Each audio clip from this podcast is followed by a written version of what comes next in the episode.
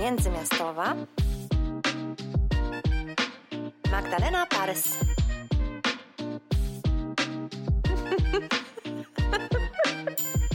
Witam Was bardzo serdecznie z zaśnieżonego Berlina w 33. odcinku Międzymiastowej. Magdalena Parys, pisarka, której rozmowy krążą, jeśli nie zawsze, to przynajmniej bardzo często wokół książek. W zeszłym tygodniu naszą gościnią była agentka literacka Monika Regulska. Po naszej ponadgodzinnej rozmowie otrzymałam od Was sporo pytań, które pieczołowicie zbieram i na pewno przy okazji kolejnego spotkania z Moniką u nas w Międzymiastowej w Waszym imieniu wszystkie je zadam. Bardzo, bardzo się cieszę, że ta rozmowa się Wam podobała i tak żywiołowo reagowaliście y, po nie na Facebooku i na Messengerze. Pilnujcie zatem kolejnych odcinków, może Monika niebawem znów się zjawi. No i cóż, zauważyłam, że pomimo iż moje rozmowy trwają prawie zawsze godzinę, czasem parę minut dłużej, nie jestem w stanie zadać wszystkich pytań, bo uwaga, nie tylko ja jestem gadułą. Prawie wszyscy odwiedzający międzymiastową też bardzo lubią dużo mówić, a mi tak ciężko wycinać to, o czym mówią i wszystko wydaje mi się zawsze bardzo ważne, bardzo istotne, dlatego prawie wcale albo w ogóle w ogóle nie wycinam. I proszę, magazyn Pismo ma przez nas najdłuższe, chyba najdłuższe podcasty w Polsce. No ale dobrze, ukazujemy się raz na dwa tygodnie, więc mamy i serwujemy podwójną dawkę. Dzisiaj e, naszą gościnią jest Bernadetta Darska krytyczka literacka, literaturoznawczyni, doktor habilitowana i profesor Uniwersytetu Warmińsko-Mazurskiego.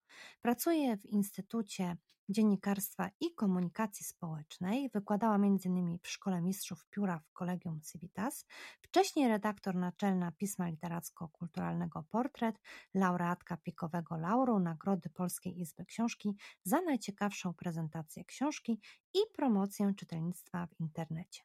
Publikowała chyba w najważniejszych i mam wrażenie we wszystkich czasopismach kulturalnych. Wymienię tu tylko parę, między innymi w twórczości, pograniczach, faarcie, Borussi, nowych książkach, art papierze i tak dalej. Autorka dziewięciu książek o literaturze najnowszej, kulturze popularnej i współczesnym reportażu. Ostatnio ukazały się Maski Zła, Nieestetyczność postaw i zachowań, jak jako temat współczesnego reportażu polskiego. E, tutaj szeleszczą nam e, kartki, zatem e, jak widzicie, ja sobie nie jestem w stanie tych wszystkich tytułów zapamiętać, dlatego musiałam sobie tutaj zapisać. I jeszcze jednej książki, oczywiście było tych książek dziewięć, ale przytoczę tylko te ostatnie. Młodzi i fakty, notatki o reportażach roczników 80. E, Bernadetta Darska prowadzi również blog krytyczno-literacki Nowości książkowe, tak się nazywa. Wcześniej nazywał się A to książka właśnie i publikowała go Bernadetta na Onecie. Mm, ten ostatni blog, ten najświeższy e, blog e, ma tak taką nazwę, podam ją szybciutko, możecie sobie tam znaleźć bardzo wiele ciekawych recenzji i rozważań o najróżniejszych książkach. www jeszcze raz, uwaga, www.bernadettadarska www.blogspot.com. No i cóż, bardzo się cieszę, że przyjęła y, moje zaproszenie Bernadetta, bo to jedna z najbardziej optymistycznych osób, jakie znam i najbardziej odczytanych, ale także i przede wszystkim czołowa krytyk literacka w Polsce.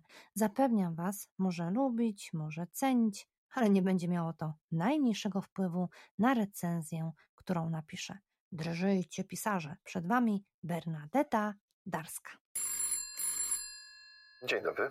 Dzień dobry, dobry wieczór, cześć. Dzień dobry wszystkim, to Bruksela. Dzień dobry, tu Katarzyna Tupylewicz ze Sztokholmu. Dzień dobry Magda. Dzień dobry, tu Bartek Fetysz. Wy dziewczyny, tu Magda. Dzień dobry, jestem tu naprawdę, na żywo. Dzień dobry Bernadetto. Dzień dobry. Witam Cię serdecznie i bardzo, bardzo się cieszę, że przyjęłaś zaproszenie do Międzymiastowej. Również bardzo się cieszę i liczę na ciekawą, energetyczną rozmowę. O, ja też bardzo, to wszystko to wspaniale.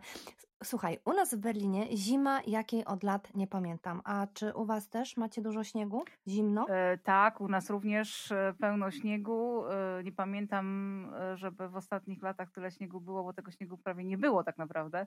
E, a w tej chwili faktycznie e, piękna, piękna zima. No tak, piękna zima. Piękna ale zima. nie za piękna pandemia, prawda? I to, to, to wszystko gdzieś tam Tak. e, komplikuje nam e, to funkcjonowanie w tej pięknej zimie. To prawda. Aczkolwiek o, o ludzi, którzy właśnie takich jak my i takich właśnie przede wszystkim no, jak ty, krytyków literackich, ludzi, którzy bez przerwy jednak pracują dużo z książką, sami piszą książki, no to jednak odczuwasz to aż tak bardzo. E, Wiesz, e, i tak i nie. To znaczy, e, tak na pewno, bo jednak to, że gdzieś mamy te ograniczone trochę kontakty, że nie spotykam się ze studentami na żywo, że nie ma tych rozmów na uniwersyteckich korytarzach, że no przede wszystkim tak. e, nie podróżuję, tak? Bo tak w tym takim trybie normalnym, pozapandemicznym dosyć często zdarza mi się gdzieś e, wyjeżdżać i bardzo E, Bardzo lubię być w drodze, bardzo lubię spotykać się z, e, z ludźmi, bardzo lubię spotykać nowych ludzi, poznawać nowych ludzi E, i, i tego mi na pewno brakuje, bo to jest mocno mm, ograniczone. Natomiast no, e, oczywiście ten mój tryb pracy jest takim e, trybem no, w dużej mierze e, domowym, prawda, bo, bo, bo czytanie i pisanie e, gdzieś Tak, tam się tak. sprowadza jednak do, mm, do tego e, domowego trybu, e, trybu życia, więc może pod tym względem e, faktycznie takiego szoku wielkiego nie odczułam, ale, ale na pewno jest to no, dosyć takie męczące. No, przede wszystkim ze względu na, mówię, ten brak kontaktu z drugim człowiekiem w, takim, w takiej intensywności jak wcześniej, no i oczywiście z powodu e, braku podróży, no i oczywiście z powodu no, jednak istniejącego zagrożenia, prawda, no bo cały Tak, czas oczywiście. słyszymy mnóstwo Ten- informacji no, trudnych, e, przerażających i Tak, I ten miecz jest, ciągle y, wisi nam nad głową, tak, prawda? Y, To prawda. Ale wiesz co, dotknęłaś bardzo ciekawego tematu i to jest tak, że i ty, i Inga, i Wasiów, kiedy widzę was na portalach społecznościowych, jeszcze przypominam o sobie, o sobie oczywiście te czasy, kiedy pandemii nie było. Jejku, czy to w ogóle miało miejsce, że pandemii nie było, że ludzie chodzili bez masek.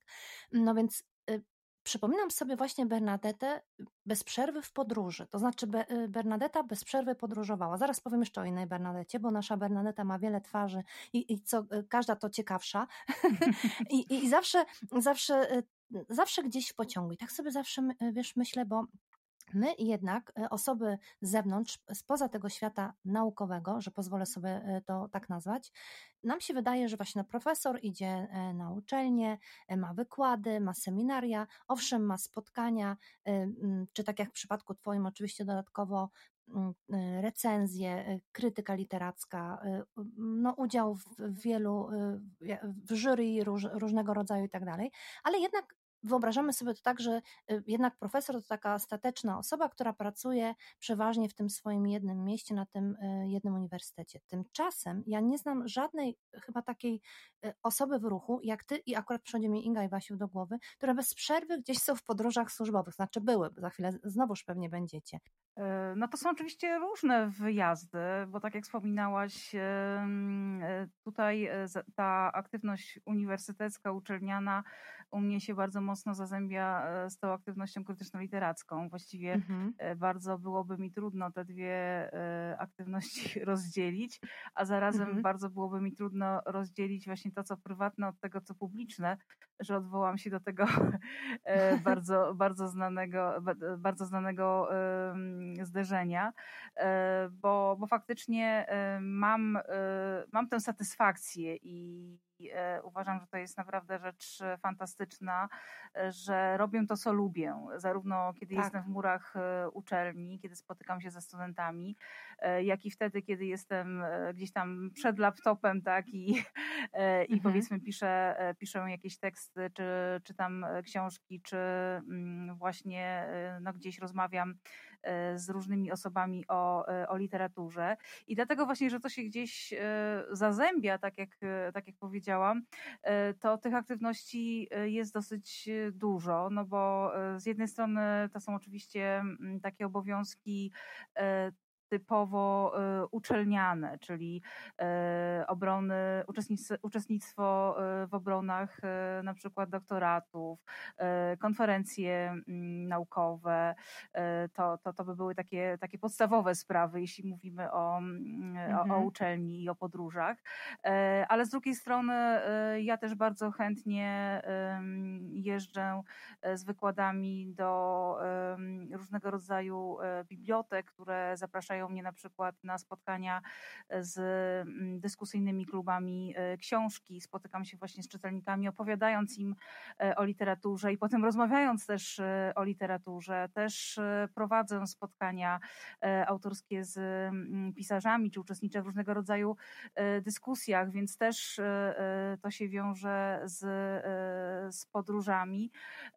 To, to, to by były takie podstawowe, tak bym mhm, powiedziała, -hmm. aktywności. Plus oczywiście, no tak jak wspominałaś, no gdzieś mm, jurorowanie w różnego rodzaju e, nagrodach, na przykład literackich, też się wiąże e, z, z wyjazdami, ze spotkaniami, z dyskusjami znowu o literaturze. Czyli tak naprawdę mhm. wszystkie te wyjazdy e, w pewnym sensie właśnie z literaturą się wiążą. Wszystko dla książki. Tak, wszystko dla wszystko książki, dla wszystko dla literatury, tak. bo, bo faktycznie, faktycznie tak jest, bo nawet jak sobie myślę mm, o tych podróżach takich powiedzmy mm, no, wakacyjnych, tak, czy, czy, czy, czy, czy takich, które e, no, no, no, no gdzieś e, no niekoniecznie się wiążą z tymi, z tymi obowiązkami, no to one też są e, gdzieś, gdzieś tam z, z literaturą w głowie, w ręku i w sercu, że tak się wyrażę, bo mm-hmm. gdzieś tam czytnik ze mną zawsze jest i chociażby w tym pociągu czytam, czytam tak, czy, czy gdzieś tam jak jestem na jakimś takim dłuższym wyjeździe, to też oczywiście z literatury nie, nie rezygnuję, więc,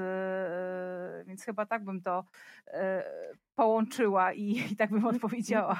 Tak, no właśnie muszę Ci powiedzieć, że akurat jesteśmy w takim razie przy następnym pytaniu, bo e, jakby już e, zahaczyłaś o to, no ty bardzo dużo czytasz. To jest, e, wiesz, no, ja sporo czytam, znam ludzi, którzy sporo czytają, ale kiedy patrzę e, na e, twój portal społecznościowy, a on mi się dość często wyświetla z racji tego, że jak już no, po prostu raz gdzieś się udzielisz, no to te algorytmy zadbają o to, że codziennie na dzień dobry widzę uśmiechniętego kotka albo wspaniałe ciasto, a przede wszystkim cudowne książki Bernadety Darskiej, które ocenia i które, no zaraz sama piszę jeszcze o tym też wspomnimy i i naprawdę czytasz bardzo, bardzo dużo. To, jest taki typowy po prostu i, i blog, i, um, i portal taki, gdzie, gdzie wszystko jest dla literatury i wszystko jest dla książki.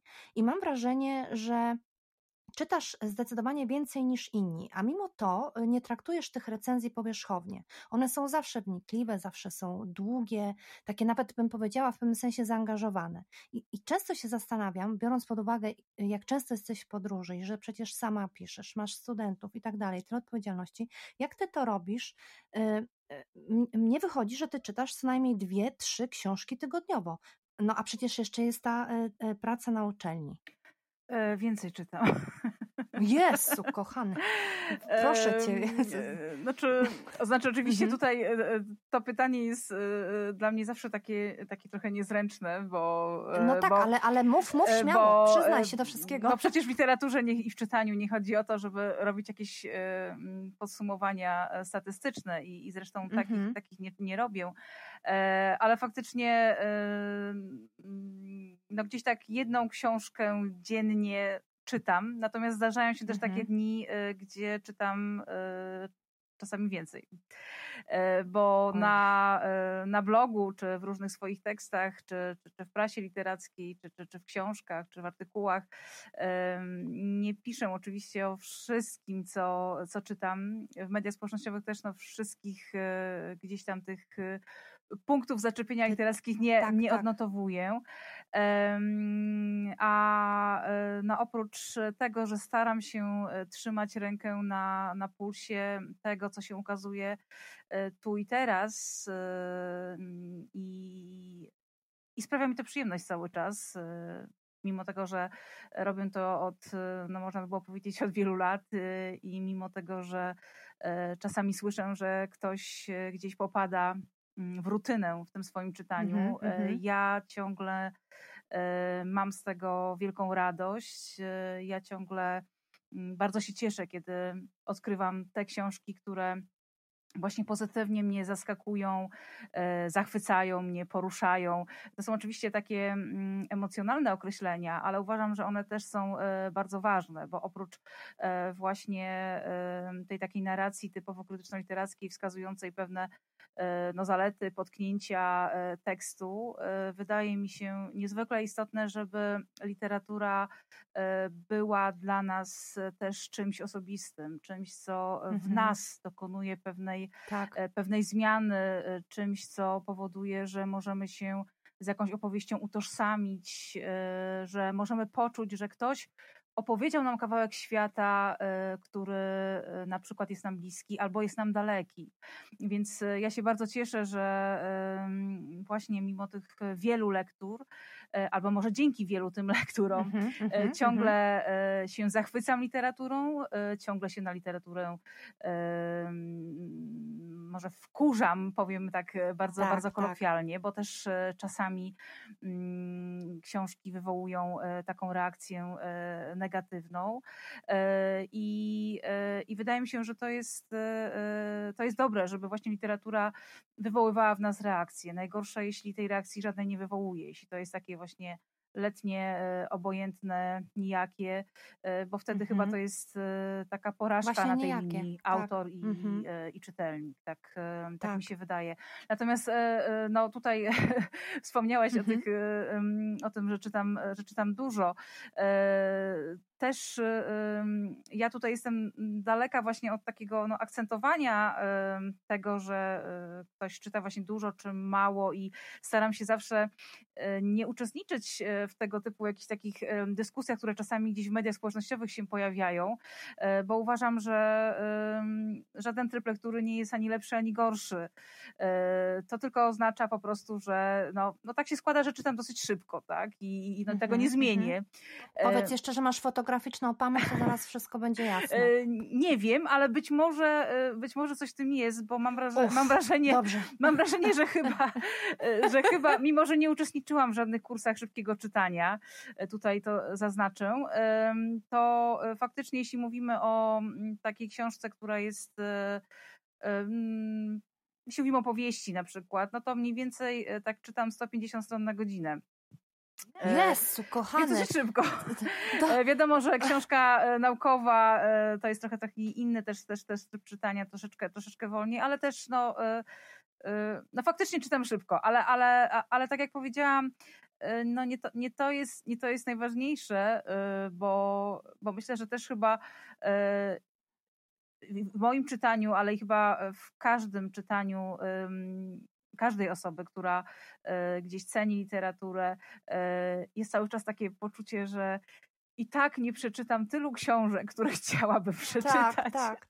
I to jest, e, to jest taka perspektywa, która no, w pewnym sensie pokazuje, jak literatura, ale nie tylko literatura, jak kultura może się wiązać z pewnym takim nienasyceniem, z takim jakby pożądaniem treści, tak, z takim tak, poczuciem, takim... że e, to, co e, się przed nami otwiera, to, co już poznaliśmy i to, co nawet jest e, właśnie fascynujące, piękne, co nam coś zrobiło z naszym życiem, to jest tylko jakaś cząstka, a tylu innych jakby aspektów my nie będziemy w stanie mm, poznać i nawet czasami się nie dowiemy o pewnych książkach, które bardzo prawdopodobne, że chcielibyśmy przeczytać. I to jest takie poczucie straty, które też towarzyszy mm -hmm. spotykaniu się z literaturą, mam takie, mam takie wrażenie.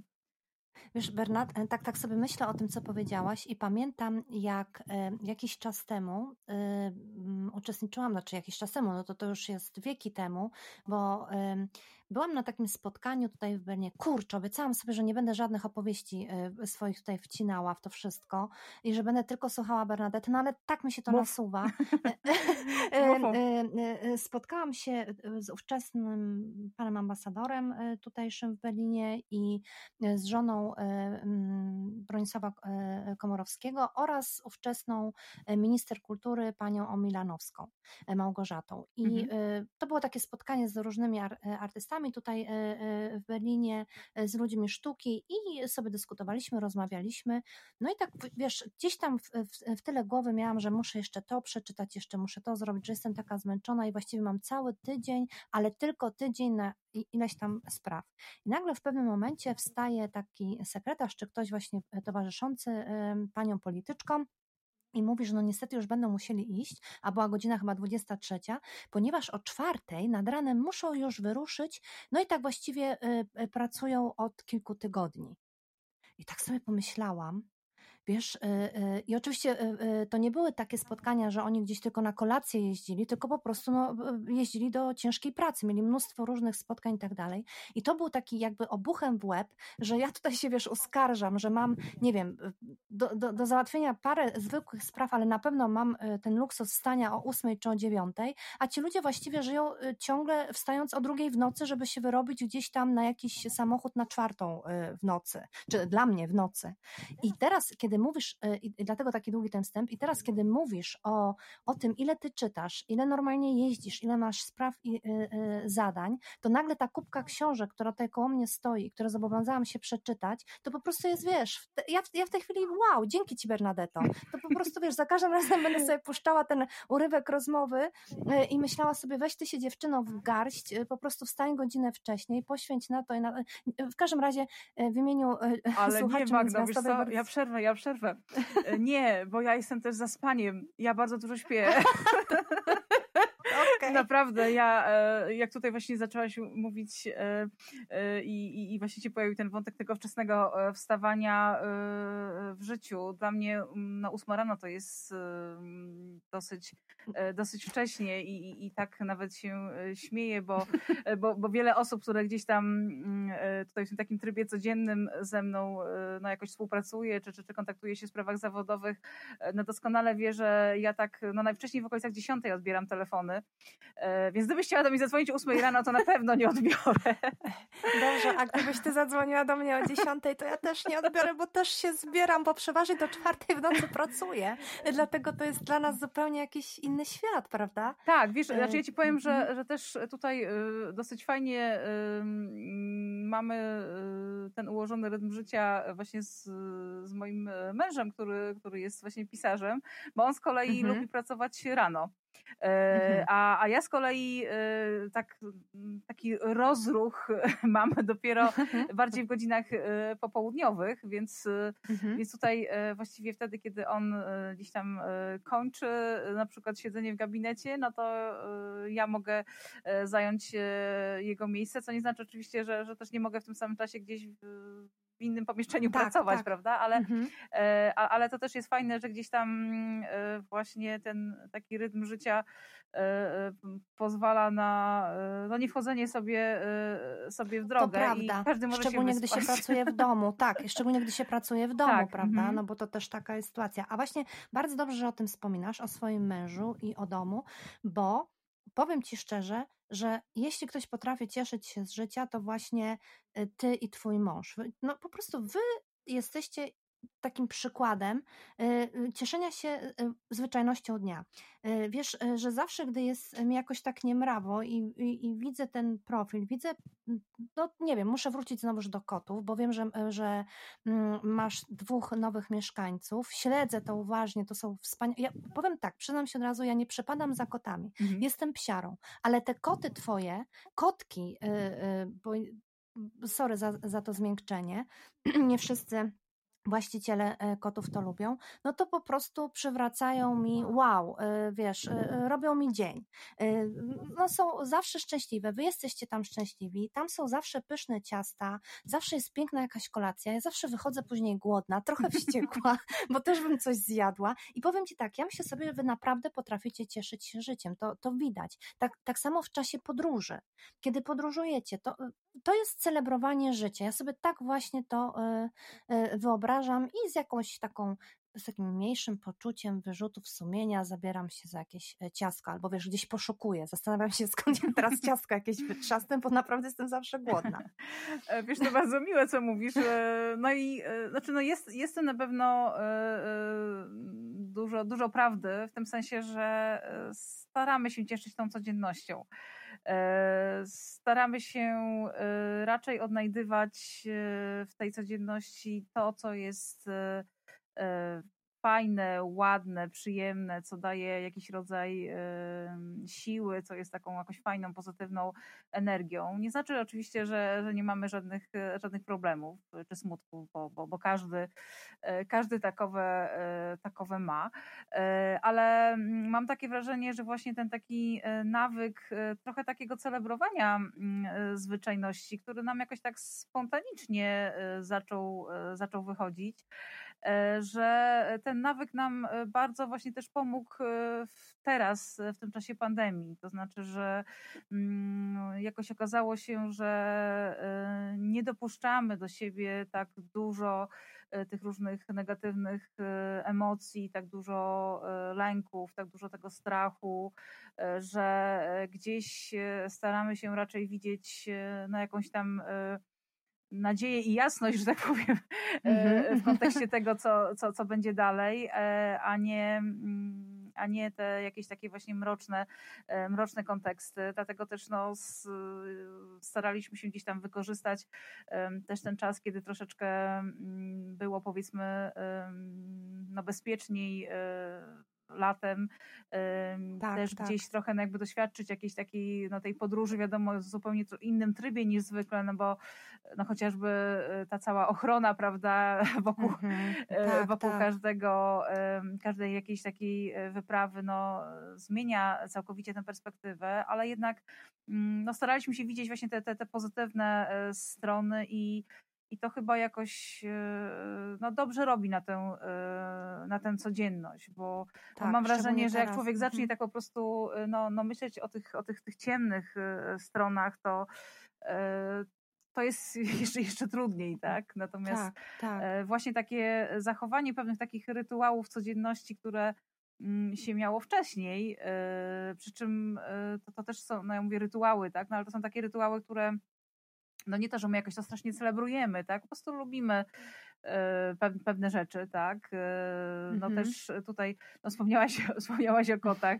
E, no też właśnie dziś, jak, jak, jak, jak nagrywamy rozmowę, to też właśnie jest, jest ten dzień, kiedy pojawili się u nas e, nowi, nowi domownicy, czyli właśnie mhm. dwa, e, dwa, małe, dwa małe koty, Le, Leo mhm. i Lotek. Mhm, mhm. Okazało się, że, że właśnie Jarcio, ten kotek, który nam został, bo właśnie jesienią mhm, mieliśmy, tak, tak. jesienią, koniec roku mieliśmy taką trudną sytuację, bo straciliśmy trzy koty. Też ten właśnie kot nam bardzo tą, tę sytuację przeżył. No i okazało się, że gdzieś powitanie nowych domowników odbyło się w bardzo pokojowej atmosferze. Y, koty się zaprzyjaźniają, my też tutaj y, powoli się obserwujemy, poznajemy, no i liczymy na mm, długą, długą przyjaźń i długie życie razem. I to jest e, też tak, bardzo i że taka to fajna będzie, sprawa. Wiesz, bo to wcale nie jest powiedziane, że e, e, domownik, który już tak długo był z wami, od razu zaakceptuje dwa małe kotki, prawda? To też jeszcze jest takie wcale, wcale nieoczywiste. E, to znaczy, tak. ja mhm. myślę z perspektywy, jak widzisz, psa, nie? Bo na przykład mój piesek w żadnym wypadku nie zaakceptowałby żadnego innego małego pieska, dlatego że on uważa, że on jest po prostu panem świata. E, e, e, dlatego proszę popraw mnie, jeśli się mylę, bo. Mm, wiesz bo co, może, to... by małego mm. pieska, takiego naprawdę małego, może mhm. i by mhm. zaakceptował, bo, bo zwierzęta zwykle do takich malutkich właśnie zwierząt y, podchodzą jednak y, no tak y, mhm. pozytywnie. Opiekun... Ale mhm. faktycznie, no zawsze y, jest ten moment tego poznania, który no, czasami bywa momentem krytycznym. No, nasz Jarcio jest kotką bardzo y, taką y, przyjazną i, i bardzo taką łagodną, mm -hmm.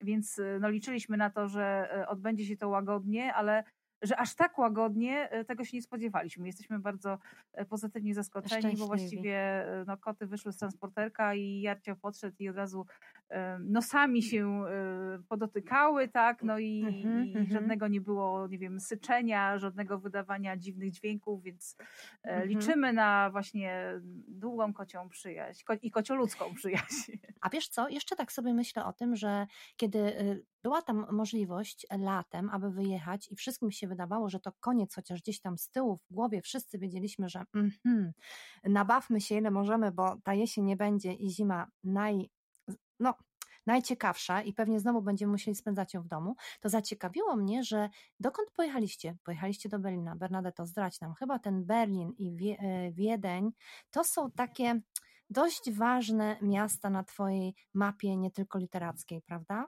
E, Tak, faktycznie byliśmy właśnie w lipcu w Berlinie, a w Wiedniu udało nam się pojechać do, e, do Wiednia. E, I, I faktycznie to są e, dwa, dwa miasta e, bardzo dla mnie ważne. Dwa miasta, które, Mhm. o których mogę chyba powiedzieć, że w pewnym sensie są moje, jeśli tak można by było Mhm, mhm. e, to, e, to ująć. Proszę, proszę. Mm, Oczywiście nie z perspektywy tego, że, e, że tam mi- mieszkam czy zamieszkam, e, Mhm. ale e, Bliskie. faktycznie mhm. e, są mi te miasta bardzo, e, bardzo bliskie. I e, z jednej strony bliskie z takiej e, perspektywy właśnie przeżywania i doświadczenia, a z drugiej strony bliskie e, też w kontekście e, no, takich e, projektów i pomysłów e, literackich i moich własnych, ale i też e, takich, e, którymi udało mi się e, zarazić męża. Mhm. E, jednym, tak. jednym takim e, właśnie kontekstem. E, W przypadku e, Wiednia, e, no do Wiednia e, jeżdżę od wielu lat, e, bo pracuję nad taką dwutomową książką poświęconą prasie polonijnej e, wiedeńskiej, E, ale Wiedeń e, jest dla mnie miastem, które mm, no, fascynująco łączy z jednej strony właśnie tę historię przebogatą, to, to bogactwo w sensie tego, co znajdziemy w centrum Wiednia, a z drugiej strony niezwykle mnie fascynuje idea Czerwonego Wiednia, czyli Mhm. budownictwa socjalnego i e, tych e, różnych osiedli, które właśnie w Wiedniu możemy e, znaleźć. E, Jest to w ogóle fascynująca historia i właśnie tą historią zaraziłam, zaraziłam męża, który teraz właściwie kończy kolejną część swojej powieści o Idze Spicy, gdzie właśnie rzecz będzie powiązana z Czerwonym e, Wiedniem. Mhm. Więc tutaj też robiłam za Mhm. takiego trochę przewodnika, e, jeśli chodzi o, e, o pokazywanie e, tych, e, tych miejsc. Natomiast e, w przypadku Berlina to jest w ogóle dla mnie bardzo takie niesamowite, bym powiedziała, doświadczenie, ponieważ e, Pracuję teraz nad książką, którą właściwie już e, powoli kończę i która e, będzie dotyczyła e, przeżywania, doświadczania, odczuwania śladów po murze berlińskim. Mhm. Mhm. I to jest książka dla mnie o tyle ważna, że właściwie pojawiła się trochę niespodziewanie. Pomysł na tę książkę pojawił się trochę Mhm. niespodziewanie. E, I e, zupełnie niespodziewanie też się pojawiła ta moja e, taka intensywna więź e, z miastem, które e, no, za każdym razem staram się e, poznawać, bo wydaje mi się, że nigdy nie da się do końca żadnego miasta poznać, więc za każdym razem Tak, staram się prawda. Mhm, poznawać mhm, i mhm. e, chodzić po mieście mm, tymi trasami, które no nie zawsze są takie oczywiste i nie zawsze są, są trasami turystycznymi. Natomiast e, niezwykle e, mnie zainteresowało takie e, pytanie związane właśnie też z takim e, przeżywaniem pamięci, ale i e, z takim e, przejęciem cudzej pamięci, tak chyba mogłabym to Mhm. nazwać, e, ponieważ gdzieś u źródeł tej mojej książki jest takie pytanie, czy mm, ja jako osoba, która no de facto tego, co jest powiązane z murem berlińskim, osoba, która tego nie doświadczyła, osoba, która no właściwie kiedy mur upadał była, była dzieckiem. Mhm, mhm. osoba, która no, pochodzi z innego kraju, prawda? I osoba, która no, nie tak. jest, nie była mieszkanką Berlina. Czy mogę powiedzieć, że w pewnym sensie to jest też moja pamięć? W sensie takiego przeżywania, odczuwania, mhm, doświadczania. Bardzo mi się podoba to, co w Berlinie uczyniono właśnie w kontekście tej pamięci związanej z murem berlińskim.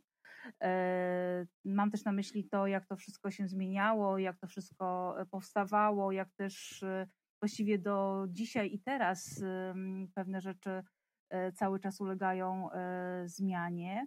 Ale ta książka jest też dla mnie o tyle ważna, że choć jest to no, moja kolejna książka, to jest to taka mhm, książka, -hmm. której chyba jeszcze nigdy nie pisałam. E, bardzo taka osobista, bym powiedziała, e, dużo mniej e, naukowa. Bardziej są to takie zapiski eseistyczne, takie refleksje osobiste, autobiograficzne, właśnie z przeżywania miasta, z doświadczania miasta mm, z takiego też budowania emocjonalnej więzi z miastem, tak bym, e, tak bym powiedziała.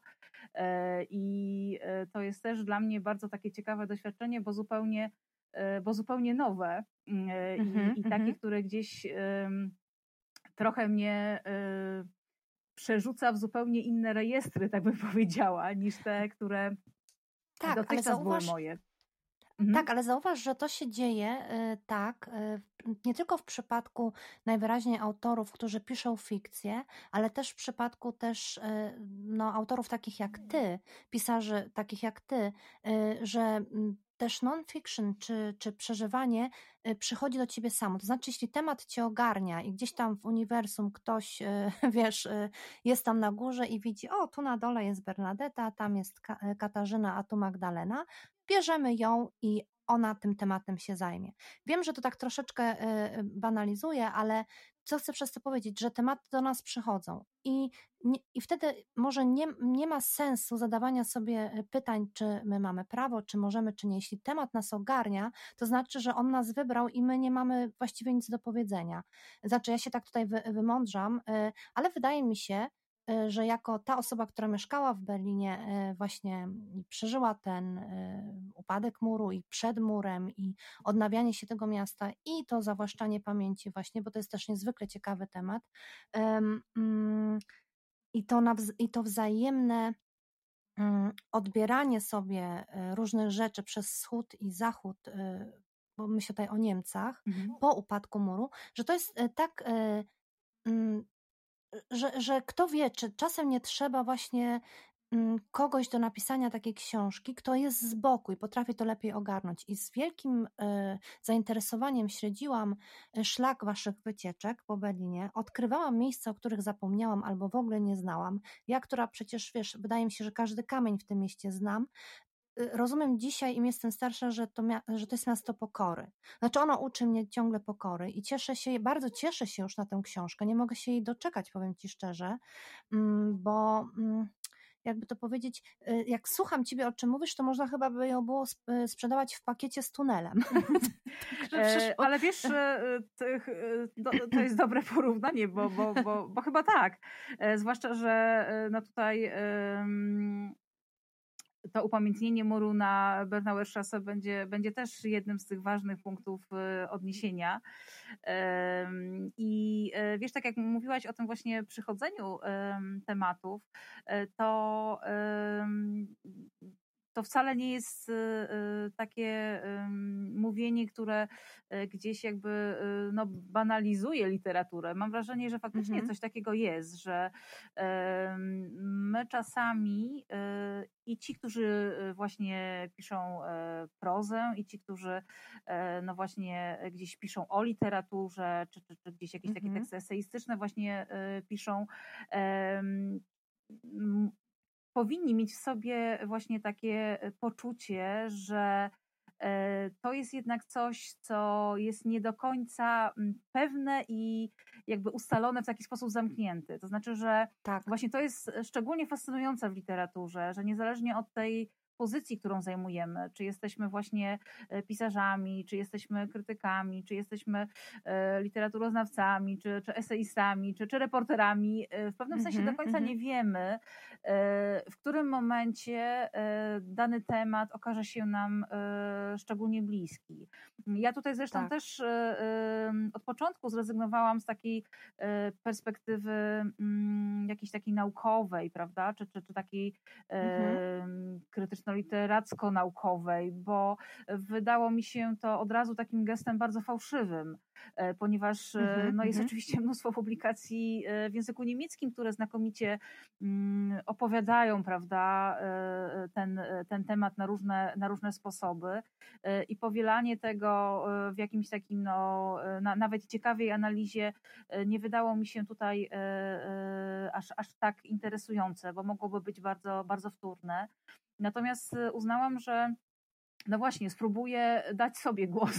Dać sobie głos, no Mhm, nie w tym mhm. sensie, że, że, że wcześniej tego głosu nie miałam w swoich różnych tekstach, ale dać sobie głos właśnie z takiej perspektywy, powiedziałabym, e, trochę autobiograficznej, tak? No w tym sensie, że Tak. ja mhm. opowiadam o przeżywaniu e, miasta.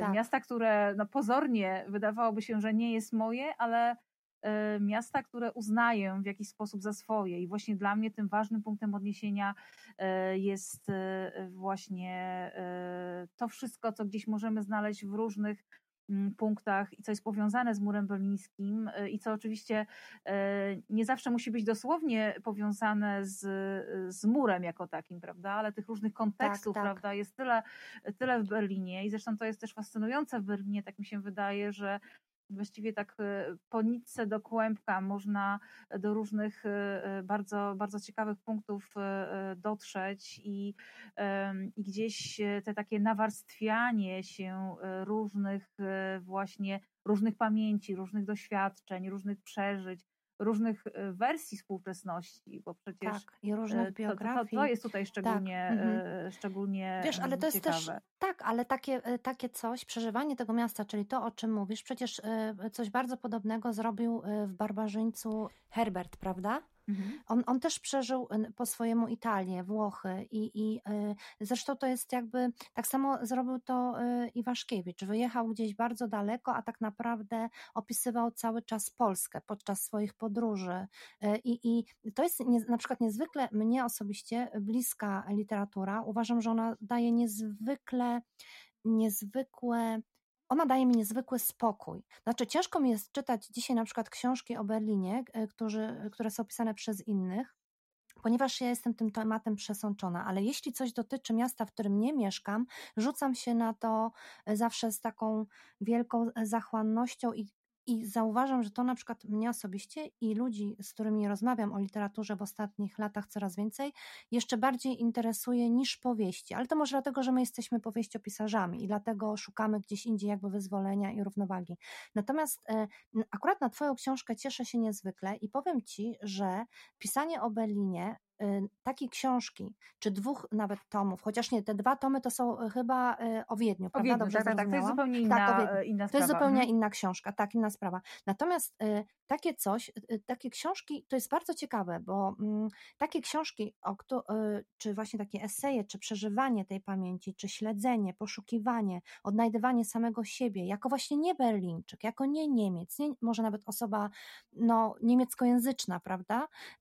To, y, chociaż nie wiem, może się mylę, bo kto wie, Bernadetta pewnie mówi po niemiecku, my to już wcale nie zdziwi już nic po tych 150 stronach na godzinę to powiem Ci, że takie książki y, o Berlinie pojawiają się bardzo często i one mają swoje prawo bytu, ponieważ Berlin jest takim miastem, które, którego nie można złapać. To znaczy, oczywiście y, tak samo trudno złapać pewnie Kraków, y, y, ktoś powie, albo może Opole i, i Bydgoszcz, ale jednak Berlin jest takim miastem, że jak już myślisz, że go masz, że już, już, już wiesz, to powstaje zupełnie coś nowego, tworzy się tutaj w tym mieście coś zupełnie nowego, jakiś, ja wcale nie myślę o gentryfikacji, o architekturze czy o czymś takim, tylko jakiś jakiś nowy, Niemcy by to nazwali Bewegung, ruch, który odmienia całe twoje myślenie o dotychczasowym Berlinie. I właściwie, kurczę, ja muszę teraz uważać, bo bym chciała, bo zaraz wejdę na bardzo niebezpieczny temat i zrobię wykład podczas rozmowy z Bernadetą Darską, gdzie zaprosiliśmy Bernadetę Darską, więc ja natychmiast już milknę i przepraszam cię, że to wyprawiam, ale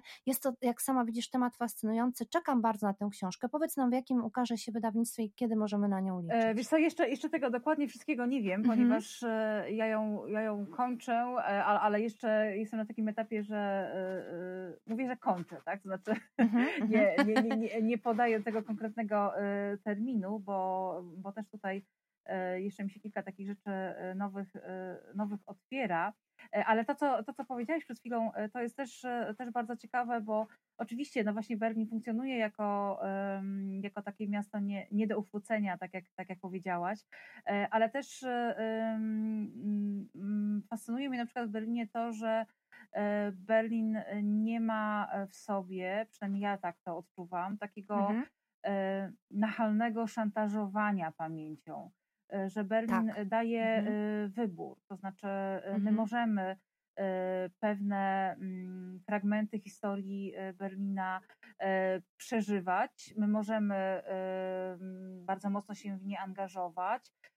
My możemy no, gdzieś tutaj no, wręcz jakieś uczucia okazywać w stosunku do, mhm. do pewnych wydarzeń, które miały miejsce, czy do pewnych przeżyć, ale jednocześnie E, my możemy przejść obojętnie i to nie będzie w żaden sposób oceniane. My możemy e, traktować pewne punkty jako, no właśnie, elementy e, tej topografii miasta, ale właśnie bez tej konieczności zastanawiania się i, i właśnie tego przeżywania. To jest jakby zupełnie inne myślenie o pamięci niż to, co to, co jest, jest w Polsce, prawda? No to, to, jest, tak. to jest oczywiste, tak? No bo e, no w Polsce mamy to wszystko bardzo, e, no wręcz do takich karykaturalnych wymiarów e, prze, mm -hmm, przejaskrawione. Szczególnie ostatnio.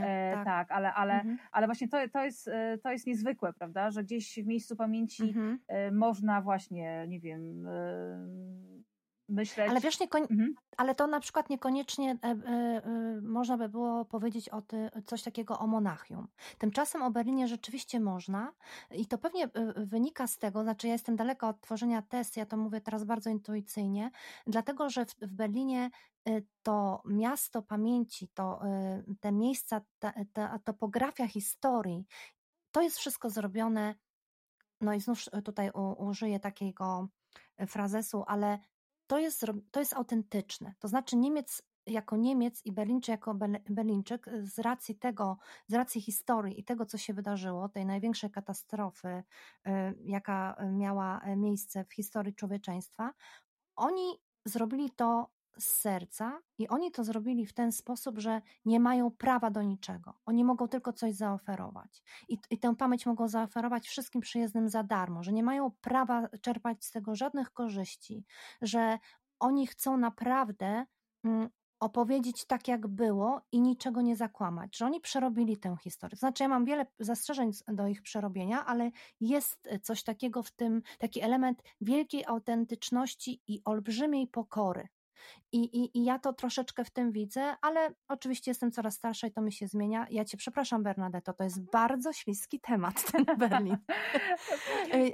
Powinniśmy się spotkać po prostu na, na rozmowę Ta, berlińską. Tak, tak, tak, tak, tak. Więc ja już jakby natychmiast zmieniam teraz temat i już nie będę w ogóle tego Berlina wracała, bo to jest niebezpieczne, ja się powstrzymuję, postaram się to wyciąć. Natomiast wiesz co, chciałam jeszcze zapytać się e, ciebie, bo to jest e, e, oczywiście trudne pytanie dla kogoś e, e, takiego jak ty, kto czyta naprawdę bardzo dużo, a jak się czyta bardzo dużo, to czyta się bardzo dużo dobrych też książek, oczywiście. Chciałabym się zapytać o twoje takie najważniejsze e, odkrycia zeszłego roku, bo to zawsze ciekawi czytelników i słuchaczy, a ciekawi też mnie i powiem ci dlaczego, bo zawsze miło takie rzeczy usłyszeć, ale też warto opowiedzieć o tym słuchaczom. Otóż pamiętam jak ileś tam lat temu, to już jest ponad dekada temu, dekadę 10 lat na pewno to już minęło.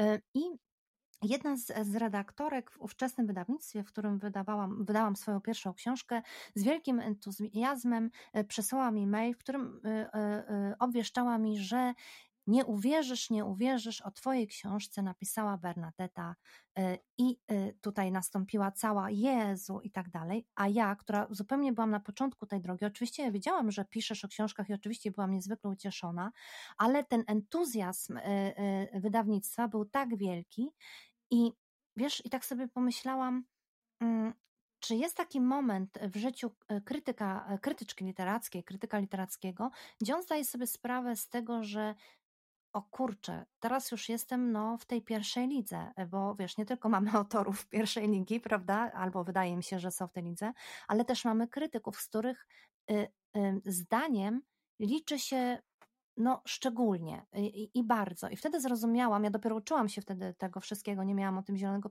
pojęcia, myślałam, że tylko pisze się książki i to wszystko, tak?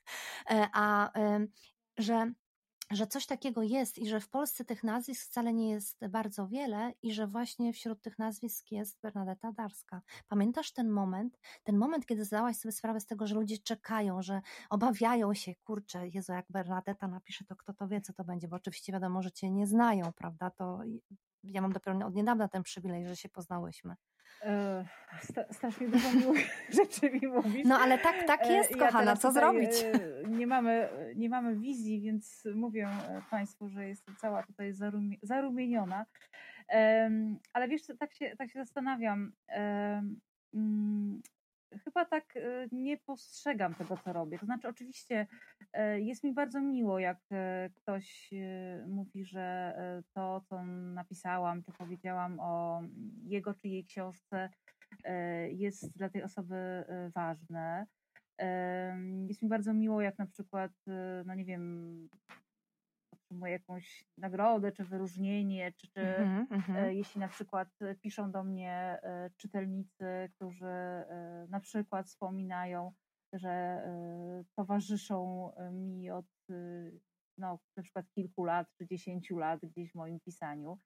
To jest, to jest niezwykle satysfakcjonujące, ale mm, mam też wrażenie, że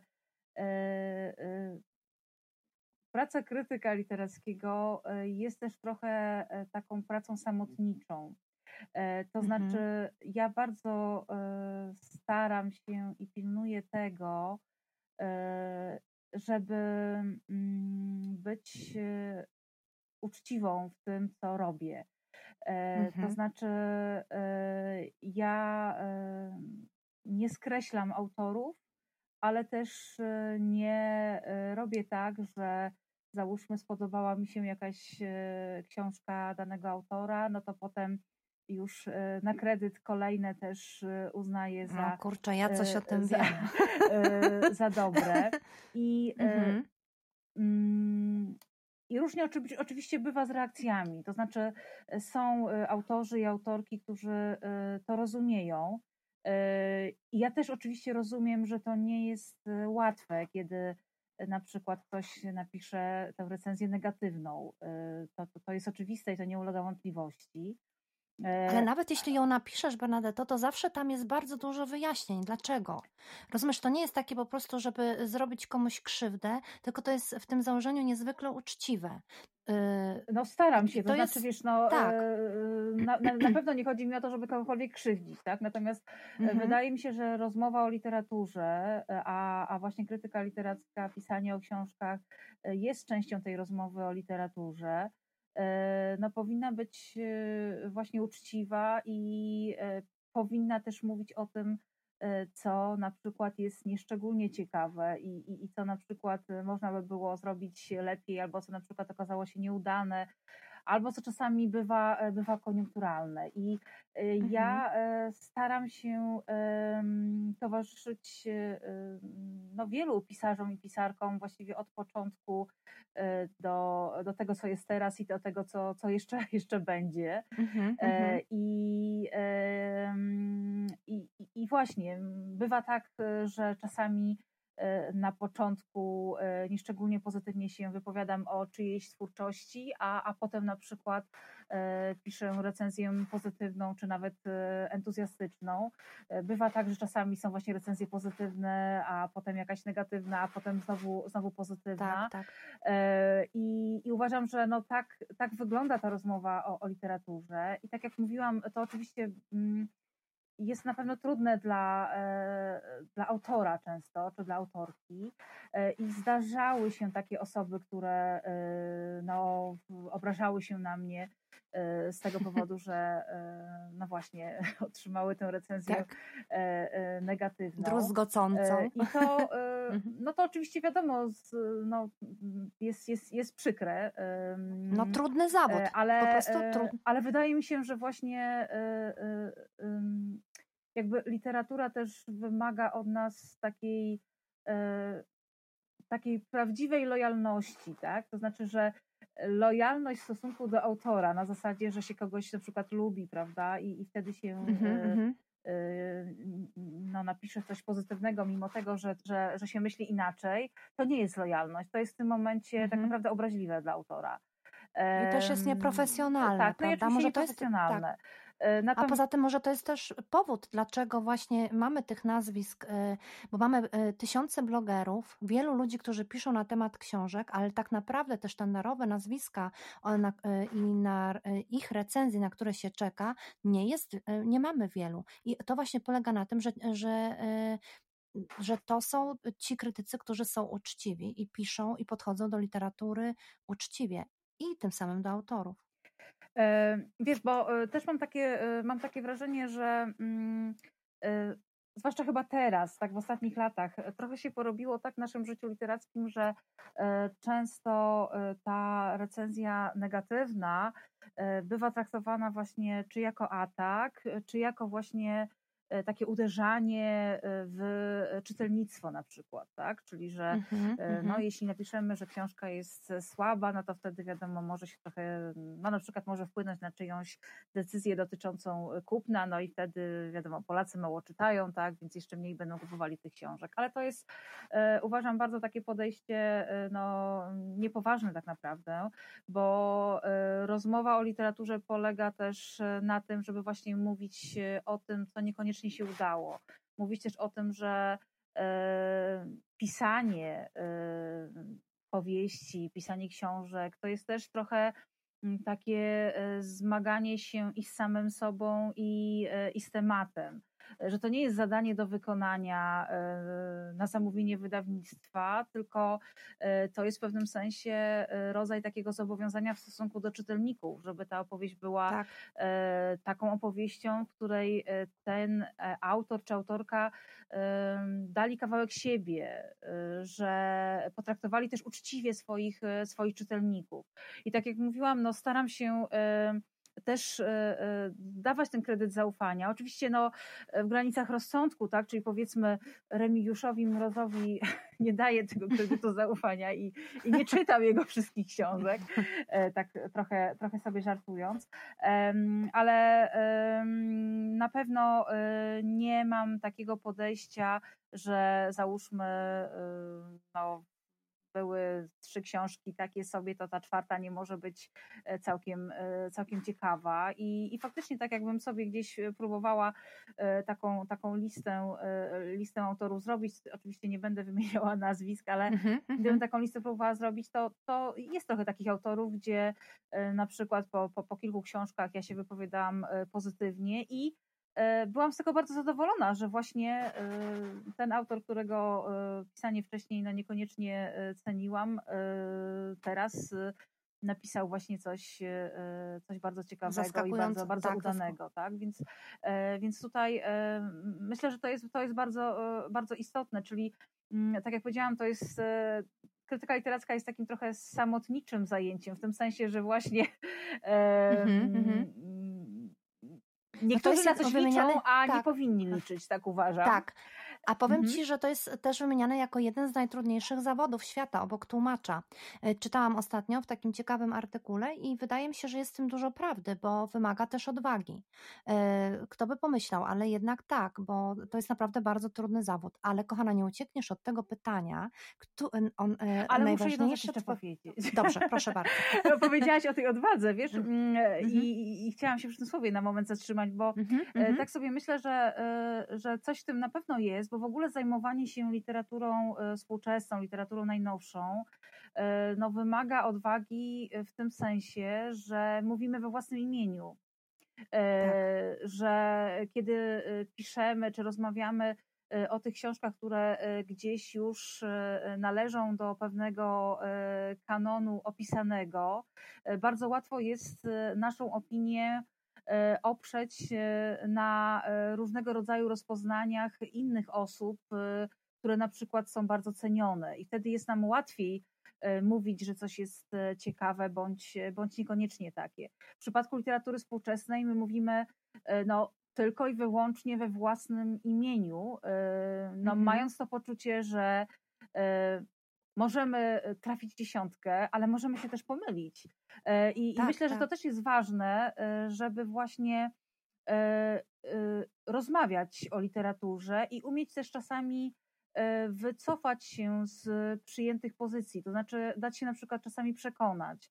E, Ja na przykład Mhm. mam wrażenie, że bardzo fajny taki proces rozmowy o literaturze często się odbywa e, właśnie podczas e, różnego rodzaju e, prac jurorskich, w których e, miałam okazję uczestniczyć, e, ponieważ e, tak jak sobie patrzę e, w przeszłość, to e, były takie sytuacje, że ja próbowałam e, przekonać e, i, i skutecznie e, niektórych e, jurorów do, do jakiejś pozycji. Zdarzało się tak, że e, ja byłam przekonywana i też e, tutaj e, Mhm, właśnie mhm. udawało się komuś mnie, mnie przekonać. Ale zdarzało się tak, że na przykład zostawaliśmy przy tych swoich zdaniach i tutaj no, to przekonywanie się nie, nie wychodziło.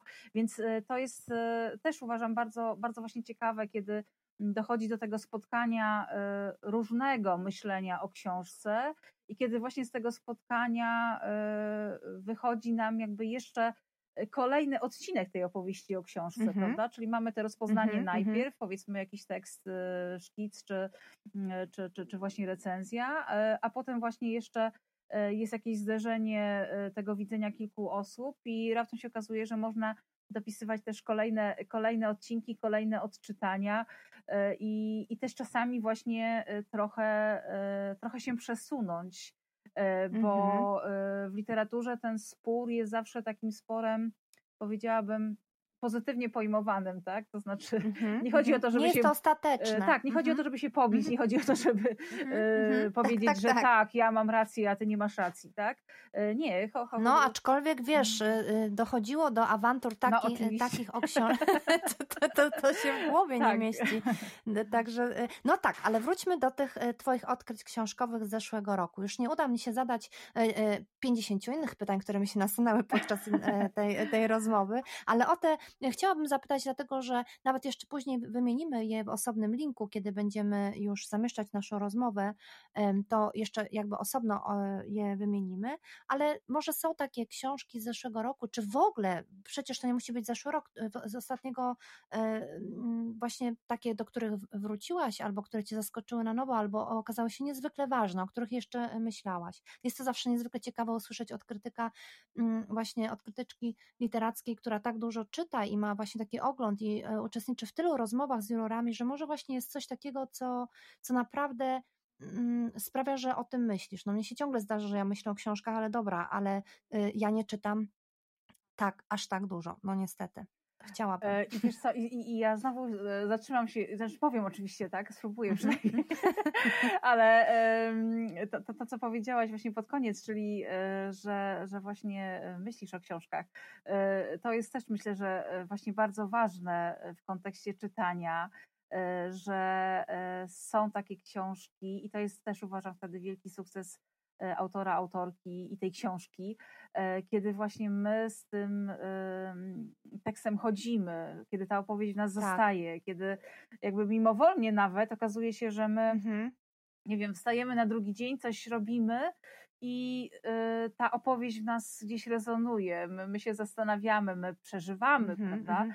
Bo Tak, mówię, tak. to, to, to zaangażowanie jest tutaj, wydaje mi się, bardzo, e, ba- bardzo ważne. Ono oczywiście może się na, na różne e, sposoby objawiać, tak? bo to może być zaangażowanie na zasadzie, że przeżywamy losy bohaterów, ale e, to może być też, że toczymy jakiś spór na przykład prawda, z tymi bohaterami, tak, czy, czy, tak. czy że całkowicie inaczej to widzimy.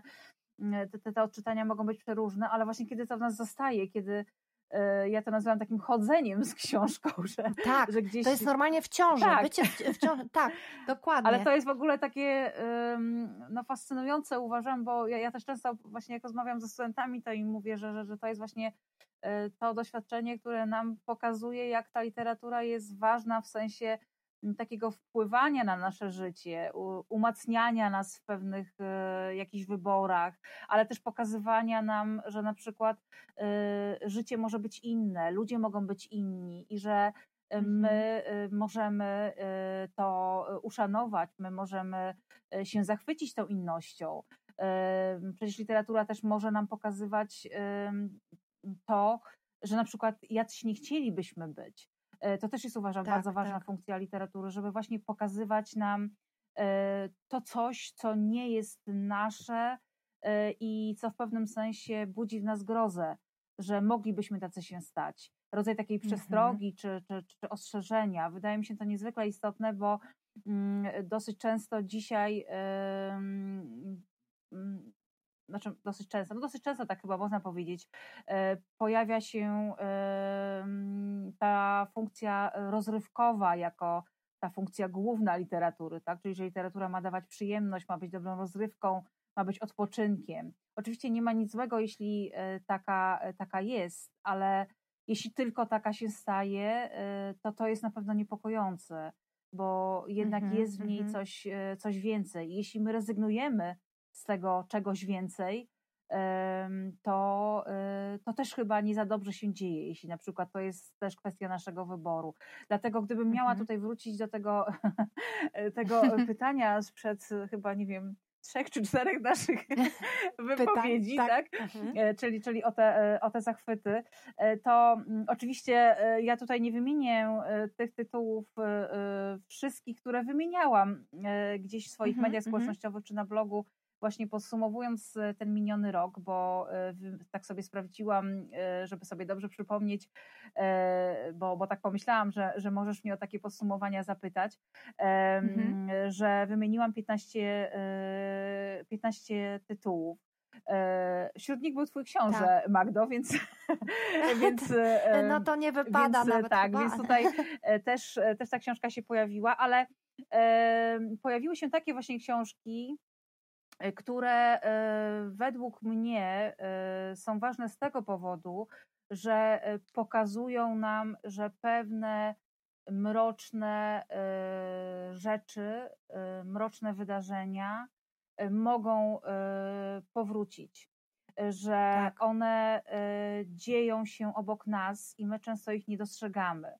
Że my. Czyli uznajesz to, że to właśnie, przepraszam, że Mhm. ci wejdę w słowo, czy to oznacza, że e, to było takie symptomatyczne w tej literaturze, którą czytałaś e, e, właśnie w ostatnich miesiącach, w ostatnim roku, że to się przewijało przez te ważne książki dla ciebie, ten temat właśnie? Wiesz, chyba tak, bo, bo Mhm, e, no mhm, tutaj mhm. właśnie no, przywoływałam Twoją powieść, ale książka Matildy Was Gustafsson, Klub Seks Skandal No w tak. Komitecie No tak. Książka, która Mhm. uważam, że e, no, powinna być lekturą obowiązkową e, dla każdego i że jest to też książka, która moim zdaniem przejdzie do e, historii literatury, ale też takiej no, historii życia społecznego i obyczajowego, bo znakomicie Mhm. pokazuje, jak właśnie te rejony, które wydawałoby się, że są dalekie od e, właśnie e, takich e, e, struktur władzy, poniżenia, manipulacji, I krzywd. E, tak, tak. i krzywd takich no, Mhm. głęboko intymnych, prawda, no bo dotykających właśnie tej tak, sfery tak. Mm, łączenia tej sfery seksualnej z tą sferą publiczną, prawda? Manipulowania e, Tak. e, ko kobietami, e, czyli tutaj tej władzy patriarchatu. Pokazuje ta książka znakomicie, jak to właśnie jest, ma się dobrze i ma się właśnie tam, gdzie wydawałoby się, że tego nie powinno być Absolutnie. nie ma, prawda? Tak. E, tak. Jeśli mhm. na przykład byśmy wzięli e, powieść Sergieja Lebiediewa Debiutant, prawda? Mhm, mhm. Znakomity zresztą autor, który no też tutaj pokazuje właśnie jak te kwestie związane z władzą, z pamięcią, z podporządkowaniem drugiego człowieka, z chęcią zagłuszenia e, drugiego człowieka, e, jak to cały czas powraca i dzieje się na naszych oczach. E, jeśli byśmy wzięli reportaż Ewy Winickiej i Dioniziosa Surisa, Władcy Strachu, prawda? przemoc w sierocińcach tak, tak, i przełamywanie tak. zmowy milczenia, no to też przecież wydawałoby się, że już tyle takich podobnych historii czytaliśmy, a wychodzą kolejne na jaw, prawda? Gdzie ludzie, którzy mają mm -hmm, władzę, mm -hmm podporządkowują sobie ofiary, e, które są skazane na milczenie z racji tego, że e, przynależą do tych grup wykluczonych i do tych grup, które mm, niechętnie są słuchane właśnie przez tych, którzy tę władzę mają, czyli tak. mhm. ludzie biedni, prawda, ludzie gorzej sytuowani, czyli tutaj też te kwestie E, klasowe, e, ludzie, którzy, e, dzieci, prawda, kobiety, tak, to wszystko mhm. gdzieś też, też w tych książkach jest, jest wyeksponowane. Ale też bardzo mnie ucieszył powrót do formy Joanny Bator. Tak, to, prawda? Tak, Fantastycznie. Tak, z wielką mhm. radością przyjęłam jej najnowszą właśnie powieść, mm, bo tak jak byłam e, ogromną fanką pias, Piaskowej e, Góry i w ogóle tych, tych, tych pierwszych jej książek, to potem byłam mocno rozczarowana e, tym, co mm -hmm, przygotowywała mm -hmm. nam czytelnikom, mm -hmm. a tutaj z zachwytem przyjęłam właśnie ten, ten powrót do, do formy i faktycznie fantastyczna, fantastyczna powieść. Ale wiesz, tak sobie też myślę, mm, mhm. bo takie właśnie mm, budowanie tych podsumowań, rankingów, takich list jest zawsze gdzieś naznaczone takim ryzykiem błędu, bo oczywiście to nie jest tak, że my wraz z 31 grudnia 2020 roku przestajemy czytać książki, prawda, z tego, tak, tak, z tego tak. roku. I, I na przykład y, uważam, że świetną książką jest y, Soroczka Angeliki Kuźniak, gdzie mamy e, mhm. właśnie e, opowieść o, o, o, końcu, tak. o odchodzeniu, mhm. o przygotowywaniu tak, się do tak. końca, które tak naprawdę jest podsumowywaniem życia, a tutaj tym pretekstem, tym punktem wyjścia stają się te ubrania do, do śmierci, mhm. prawda? Tak, tak. I, e, i, I to jest też tutaj e, e, bardzo taka przemyślana też kompozycyjnie książka, co, co, co też bardzo cenię w literaturze, właśnie, żeby mm, tutaj ta opowieść o czymś gdzieś była spójna z, z tą kompozycją, z formą, z językiem, ze stylem, mm -hmm, prawda? To, to, to, mhm. tutaj jest, jest zachowane. Ale też tak sobie myślę, że e, właśnie takie e, podsumowania to jest taka też próba budowania takiego kanonu na, na chwilę, na teraz. Mm-hmm, I, I to jest też ciekawe właśnie, mm, ile z tego kanonu nam zostanie na przykład za 20 lat, prawda? Ile, ile tych książek no będziemy, no będziemy pamiętać. Mam nadzieję, że, że dużo z tych, które pamiętamy, pamiętamy teraz. Ale też myślę, że bardzo fajne i ciekawe jest takie przeglądanie się właśnie tym e, twórcom czy twórczyniom, e, które dają sobie e, czas na napisanie, czyli że gdzieś uciekają, wymykają się pewnemu takiemu pośpiechowi wydawniczemu, który teraz gdzieś no, jest taki charakterystyczny prawda, do tego życia literackiego. Tak, tak. I że możemy właśnie znając twórczość danego autora czy autorki właśnie spojrzeć tak całościowo i zobaczyć też jak, y, jak ten autor czy autorka się, się zmieniali, prawda, albo jak potrafili za bardzo się nie zmienić, ale jednocześnie cały mhm. czas proponować coś no, ciekawego, dobrego, tak? tak? Bo to jest też takie tak. wielkie ryzyko właśnie tej, tego powtórzenia, że czasami jak ktoś bardzo się przyzwyczai do, do pewnej sprawdzonej e, formy, która no, się udała, chwyciła, tak? w sensie, że było to dobrze Mhm, napisane, mhm. podobało się czytelnikom, krytykom, dziennikarzom No tak. i Mhm. potem jakby cały czas pisze podobnie, to, to w którymś momencie można, można się zapętlić, prawda? Tak. I raptem to, co Tak, było tak. świeże, może Mhm. być wtórne. Ale też może być Mhm. tak, że ktoś potrafi e, jakby powtarzać, e, gdzieś e, dając też takie elementy, które powodują, że to nie będzie dosłownie właśnie powtórzenie, że to będzie coś, co, e, e, co e, pozostając w pewnej konwencji dobrze znane, jednak będzie cały czas odkrywaniem czegoś, czegoś nowego i to jest, to jest Mhm. też, też, e, e, też ciekawe. No, tak sobie myśl, tak sobie Mhm. też myślę, Mhm. że mm, takim fajnym y, y, powrotem y, do, do literatury y, jest też to, co teraz robi w literaturze Zyta Rudzka. Y, Ja, Tak. ja pamiętam, że y, no właśnie Tkanki Miękkie y, to też jest jedna z tych książek, y, którą bym zapamiętała z, z, z tego roku minionego, ale też e, pamiętam, że e, Zeta Rudzka była jedną z tych autorek, e, e, którą z wielką przyjemnością czytałam właśnie pod koniec lat 90. e, i, i, i właśnie Mhm. e, e, kiedy jeszcze mm, byłam, e, byłam na studiach i, i gdzieś tam właśnie, Mhm. e, czy, czy, czy Białe Klisze, prawda, czy, czy Pałac Cezarów, Mhm, e, to mhm. były te książki, które mnie wtedy, wtedy fascynowały. E, I to też jest e, e, właśnie e, sztuka, e, e, no właśnie, gdzieś w tej takiej ciągłości Być. Po być, prostu być. a jednocześnie Mhm. mówię, e, pozostać sobą, ale i też proponować coś, coś, właśnie, mm, coś właśnie innego. E, To, to, to Mhm, też jest chyba mhm. ważne właśnie, właśnie w literaturze. Bernadetto, bardzo Ci dziękuję za te, e, za te wszystkie e, wskazówki, co e, mamy sobie odświeżyć, do czego mamy wrócić, bo widzę, że tutaj padł, padł jeden tytuł, którego właśnie e, nie znałam, właśnie Zyteruckiej. W ogóle umknęło mi to, że przecież ona już pisała wcześniej e, książki, ja się skoncentrowałam całkowicie na tych jej ostatnich. E, e, Więc ja Ci dziękuję, słuchacze e, Międzymiastowej bardzo Ci dziękują. Ja myślę, że musisz do nas przyjść jeszcze raz na taki osobny, kiedy właśnie ukaże się Twoja książka o Berlinie i o Wiedniu, no będziemy miały taki powód do kolejnej rozmowy, no takiej już potężnej o tych, o tych, o tych, o Austrii, o Niemczech. Nie straszmy, nie straszmy naszych słuchaczy potężnej, bo spotkamy się, proszę Państwa, na 5 godzin.